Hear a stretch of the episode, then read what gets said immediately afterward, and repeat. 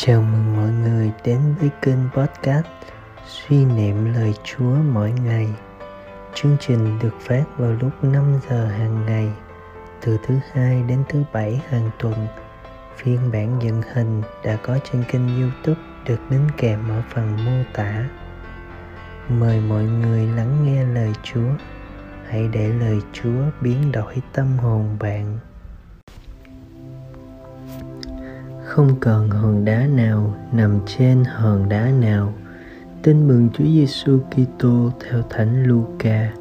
Khi ấy, có một người trầm trồ về đền thờ được trang hoàng bằng đá tốt và những lễ vật quý, nên Chúa Giêsu phán rằng: những gì các con nhìn ngắm đây sau này sẽ đến ngày không hoặc còn hòn đá nào nằm trên hòn đá nào mà chẳng bị tàn phá bấy giờ, các ông hỏi người rằng, thưa thầy, bao giờ những sự ấy sẽ xảy ra?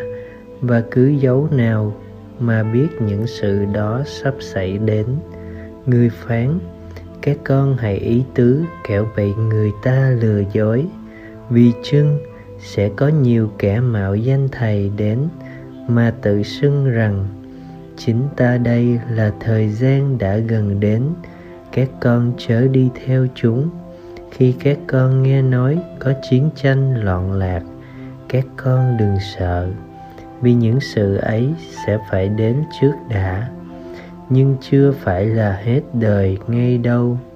Bấy giờ, người phán cùng các ông ấy rằng, dân này sẽ nổi dậy chống lại dân kia, và nước này sẽ chống đối với nước nọ sẽ có những cuộc động đất lớn mọi nơi sẽ có ôn dịch đối khác những hiện tượng kinh khủng từ trên trời và những điềm lạ cả thể. Suy niệm năm 70 sau khi chiếm thành Jerusalem và bắt đi 97.000 tù binh, đại tướng Roma và Tito đã phóng hỏa đốt thành và cho cày một luống cày chính giữa đền thờ. Thế là chấm dứt ngôi đền thờ nổi tiếng. Đợi rồi sau suốt gần hai nghìn năm câu chúc luôn nằm trên môi miệng người do thái, là hẹn năm sau về jerusalem. Những lời tiên tri của đức giêsu đã được ứng nghiệm. Thế nhưng, với con mắt đức tin, ta khám phá ra một ý nghĩa khác về ngôi đền thờ như Đức Giêsu nói: Hãy phá hủy đền thờ này và trong ba ngày tôi sẽ xây lại. Từ nay, ngôi đền thờ vĩnh cửu mọi người phải quy hướng về là con người Đức Giêsu phục sinh. Mọi người đều được mời gọi bước vào đền thờ Đức Kitô phục sinh để gặp gỡ Thiên Chúa.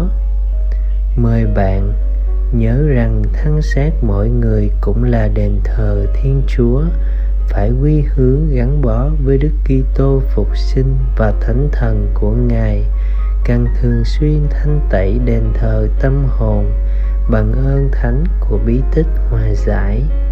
Sống lời Chúa, tôi luôn kính trọng thân xác, không quá chiều chuộng, cũng chẳng khinh rẻ, vì ý thức thân xác mình là đền thờ của Thiên Chúa.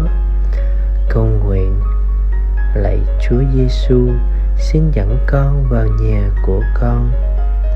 Căn nhà của trái tim, căn nhà vừa quen vừa lạ, xin hãy cho con thấy những phức tạp, rắc rối, những che đậy rằng co những mâu thuẫn và vô lý nơi con.